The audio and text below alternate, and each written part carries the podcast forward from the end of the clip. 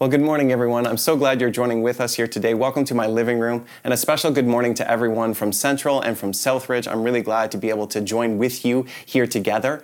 And today, before we kind of jump into things, I want to give you a quick intro into me and speaking and sharing and teaching. That likely today, at least two of three things are going to happen, whether I want them to or not. Uh, the first thing is, is that when I speak or share or teach, I often say amen. And this is going to happen because it just comes out of me. It's just kind of part of who I am. So as I'm sharing, I'll say something like maybe that Jesus wants us to change the world, and I'll say amen. And this is really a chance for you to actually respond either online with your family, friends, wherever you may be. And amen simply means I'm agreeing, I'm with you, or I'm uh, kind of following with you. So you can be uh, participating in that. Also, whether or not I want this to happen, my videographer is also likely to make some ridiculous comments. And for those people at Southridge and Central who don't know who that is, that's my wife, Krista. Say hi, Krista. Might as well get that hi. out of the way. Yeah. I'll be good. All right, she's gonna be good. And so the third thing that may or may not happen is that we have young kids. They may actually interrupt this thing. Uh, we never kind of know how that's gonna go. Like good parents, we have bribed them copiously with endless TV and snacks downstairs. But uh, I can't tell you how many Zoom calls have been interrupted in our family and in our house. And Bill and Jeff, even even as we've been planning out this series, that's happened.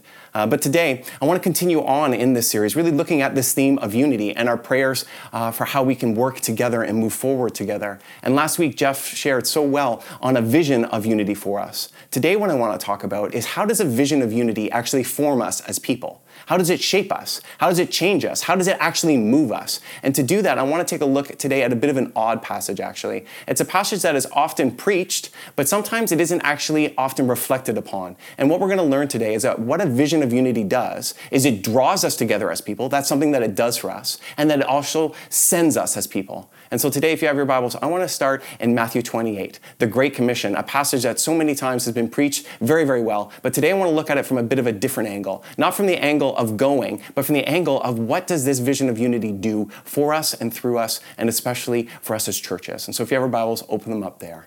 And so here's the context of the book of Matthew. Here's what's going on at this moment in Matthew 28. What is happening is that Jesus has just died and resurrected. The entire world has been changed, history has been altered, nothing is the same anymore. And what we're about to read is when Jesus shows up for the very first time to his disciples. When he reveals who he is, when he's there, when he speaks to them, when he commissions them and sends them. And I want to take a look at this here together. And so I want to read to you from Matthew 28, looking at how this idea of unity draws us together and sends us out together. So we read this.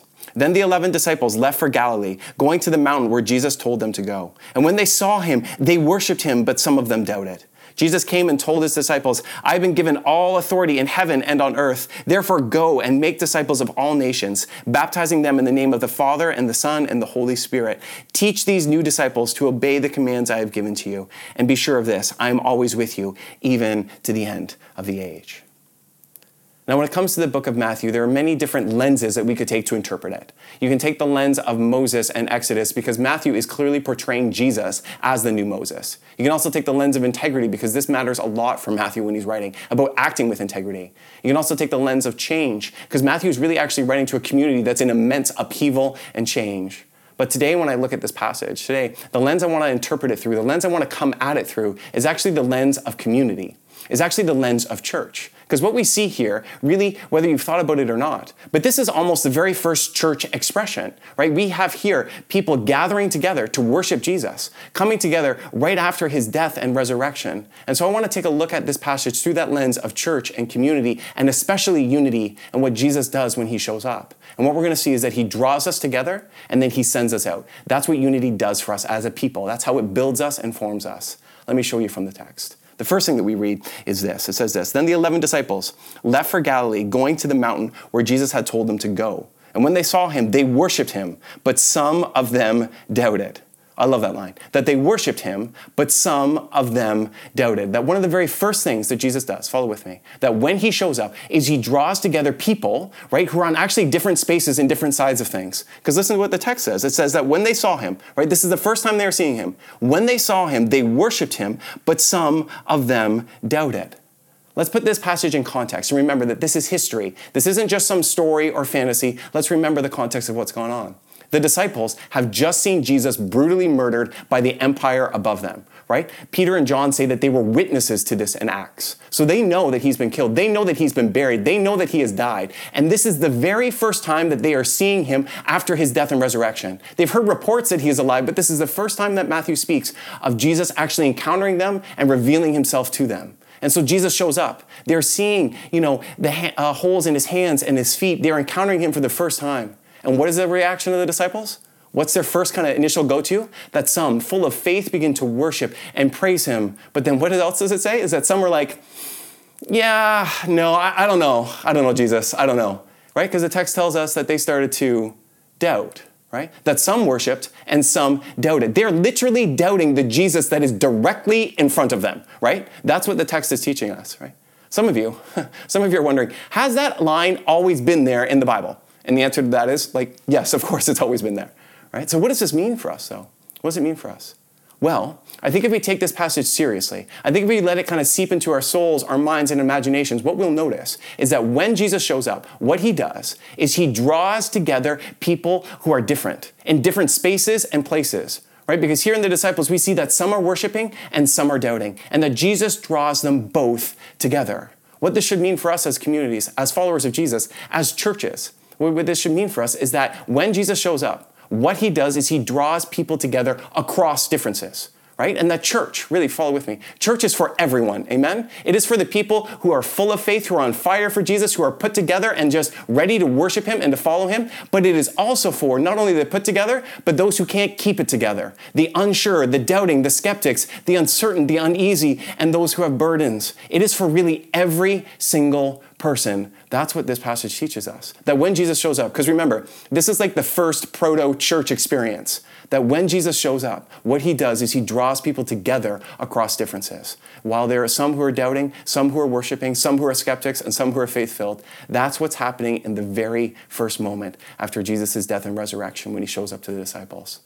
So, as Jeff shared with us last week, this vision of unity, what should it do within us? What I think it should do within us is the same thing that happens in this passage. We should be drawn together across differences. That's what Jesus does when he shows up. He draws us together across differences. But then not only that, not only that, he also sends us together. Let me show you from the text itself. And so then we go on to read that Jesus says, I have been given all authority in heaven and on earth. Therefore, go and make disciples of all nations, baptizing them in the name of the Father, the Son, and the Holy Spirit, and teach these new disciples to obey all the commands I've given to you. And be sure of this I am always with you, even to the end of this age.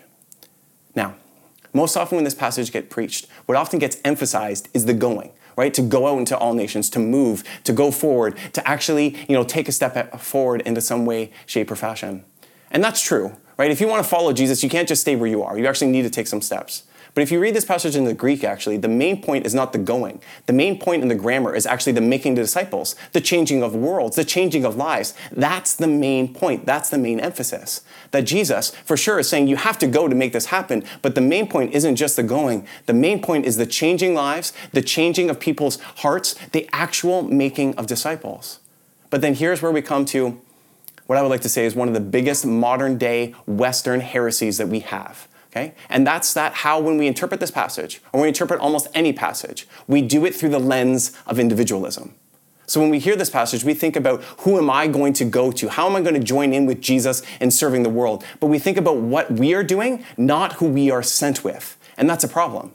Because for the Bible, follow with me, the Bible never begins with the individual perspective. The individual experience matters, but the Bible prioritizes us together. It's always about us serving and moving out with Jesus together. It's a communal, relational, actual faith. So when we read this passage, our first thought shouldn't just be, how am I going to do this? It actually should be, who am I doing this with, right? Because when Jesus sends out the disciples, when he asks them to go out, when he authorizes them, when he actually says they will be, you know, his representatives, this is all communal, relational language. In fact, if you read it in the Greek, what you'll notice is that everything is put in the second person plural. And I know, like, there aren't many grammar geeks out there. I know that, that I'm kind of like in a small minority. Krista's giving me a, a, a smell, that for sure. There aren't many people who love this. Nerd alert. Yeah, nerd alert, nerd alert. This is what this means, okay? What it means is Jesus is talking to them. So when we read this passage, when we say, I have been given all authority in heaven and on earth, and Jesus says, therefore go and make disciples of all nations, baptizing them in the name of the Father and the Son and the Holy Spirit. If I were to read these next passages in the South, this is what it would look like actually. Jesus would be saying this Teach these new disciples to obey the commands I've given y'all. It's not just you individually, it's us together. And be sure of this I am with y'all always, even to the end of the age. Because Jesus' perspective isn't just about what he wants to do with you or me, it's about what he wants to do with us together. It's always about us together. And while, while it is absolutely possible for you to practice Western spirituality on your own, follow with me, you cannot follow Jesus on your own. It's just not possible. We actually follow him together. We actually follow him as a community. And what does unity do to us as a people? What does it build into us? What does it form us to do? What it does is draw us together and to send us out together. That's what unity does. That's what Jesus does. That's what the church is all about being drawn together and then sent out together with Jesus to join him in changing lives and having our lives changed. So, what does this mean for us all today? What is kind of my main point here with us this morning? My main point is just this that when Jesus shows up, that when he shows up, what he does is he draws us together and he sends us out together. That's what unity does. That's what unity looks like. That's what unity forms in us as a people, as a community, as churches. He comes to draw us together and to send us out together. And remember, when I'm saying that he is drawing us together, it is specifically he's drawing us actually across differences. Remember that Jesus, when he showed up, there were some who were full of faith and some who were doubting, some who were skeptical and some who had trust that Jesus is really about drawing us together across differences. That whether you are somebody who is so put together or can't keep it together, whether you are somebody who makes it to church on time all the time, who has never made it to church on time in their entire life, a la my wife, Kristen Mills. Hey now. Right? Okay, it's that, true. It's true, right? that we are all welcome. That's the point. And that when Jesus shows up, he pulls us together across differences so that we might follow him together, right? So that's the first thing. And then when I said, though, that we are sent out together, remember, I am not just talking about having joint ministries and programs. It is so much deeper and better than that. I'm talking about how when Jesus Christ shows up, that he actually invites us to join with him and all the Christians in the ongoing work of God, to actually bring heaven to earth as we pray about in the Lord's Prayer. This is about so much bigger than just you or me. It's bigger than that. It's about you and me and all of us together. So here's what I 100% believe, okay? I believe that if we're actually going to change the world around us, we need to do this together. My one prayer for all of our churches and for all the churches in Niagara is that we would actually follow Jesus together. Because I believe that when Christians join together, when they get drawn together and then sent together, that's when lives are changed. Because follow with me, if we're actually going to see even just Niagara changed, it's going to take each and every one of us. And when I say each and every one of us, I mean more than just even Southridge, Bethany, and Central. I mean every single church that is a part of this region and this community. I'm talking about the 12 dozen plus churches on Scott Street. I'm talking about every single one of us joining together. Because what it requires is more than one church, one denomination, and one expression. If our world is going to get changed, it requires all of us to be drawn together and then sent out together with Jesus to join him in making this world a better place, to join him in making our region a better place, to join him in making our region look a little more Jesus-y. I know that might not be a word that you use, but it's one that we do, right? Because that's the business of the church and that's the business of Jesus, to transform our lives. So what does this mean for us practically? Well, I think practically what we can say is this that when it comes down to this, that we need to actually put this into our lives, that we need to not only hear this, but to live it out. As I often say in our church community, that we gather not for information, but for transformation. Because honestly, if you want information, Google is way better than any of us, right? But today we actually gather to learn more, but then to be changed and transformed and sent. So, how does this practically apply to us? Well, today I want to give you two kind of questions to drive this home for us. Okay, and they are just this Who are you welcoming, and who are you joining with?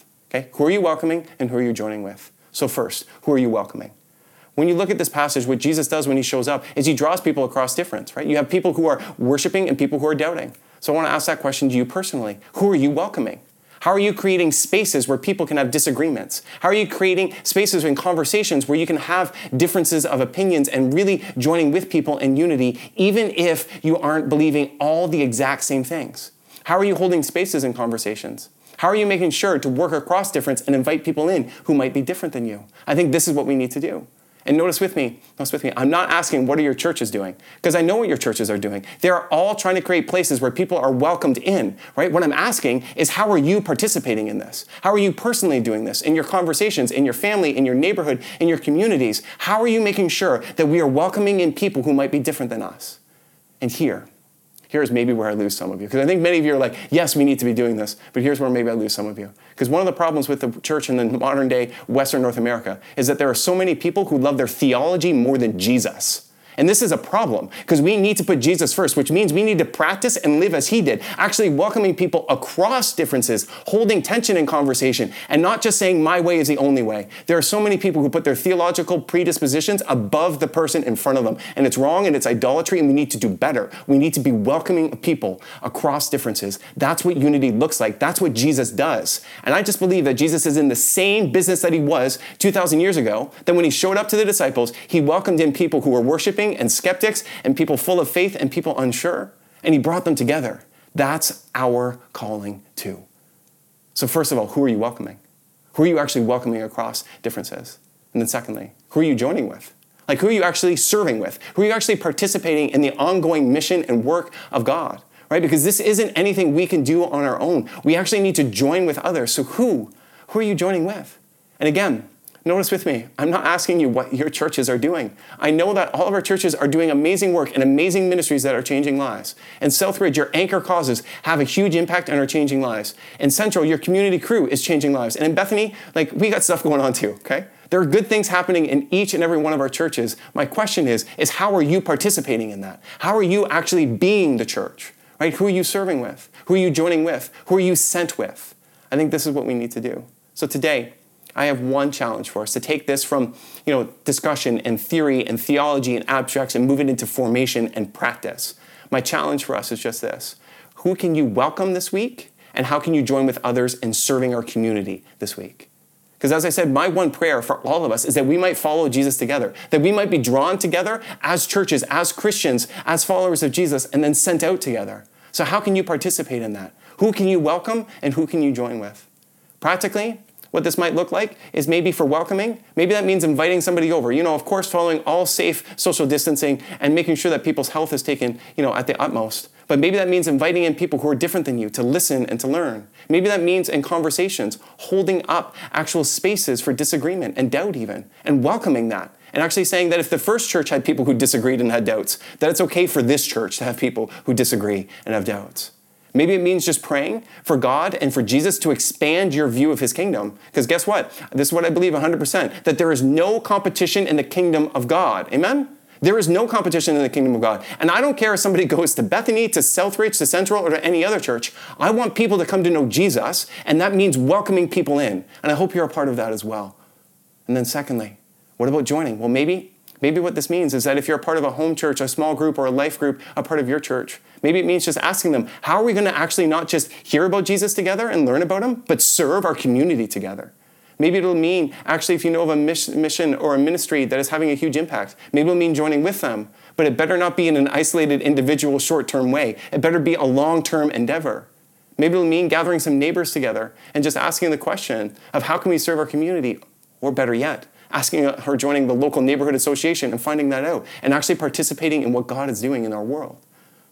To be honest with you today, I don't know the specifics of how you might welcome and join with people, but what I know is that this is what unity looks like. What I know is that Jesus is about and that this is what we should be about. So, my challenge this week is just really simple. Might you welcome people in and might you join with them in serving the world around us? And through that, through that, might we actually see the world changed? Because as I said, my one prayer is that we would follow Jesus together. I believe that's what unity looks like. I believe that's how lives are changed. And I believe that's how our Niagara community can be changed when we actually follow him together. So, with that, would you join with me in prayer today? Dear God, I just pray. Might we continue to follow you passionately and obediently? I pray, Lord, might we welcome others. Might we create space for others in our lives, in our conversations, and in our communities. I pray, Lord, we continue to join with you in the ongoing work that you are already doing in our community, that you are active. Might we have eyes to see you, and might we have a courage to join with you with others. I pray, Lord, might we continue to move away from individualism and move into community and move into unity. And I pray that your Holy Spirit would lead us and guide us in that. And I pray that this week, this week, might we follow you might we welcome others, and might we join with others in sharing the good news of your life, mercy, and grace. And we pray this all in your name. Amen. Grace and peace, everyone. Bye bye.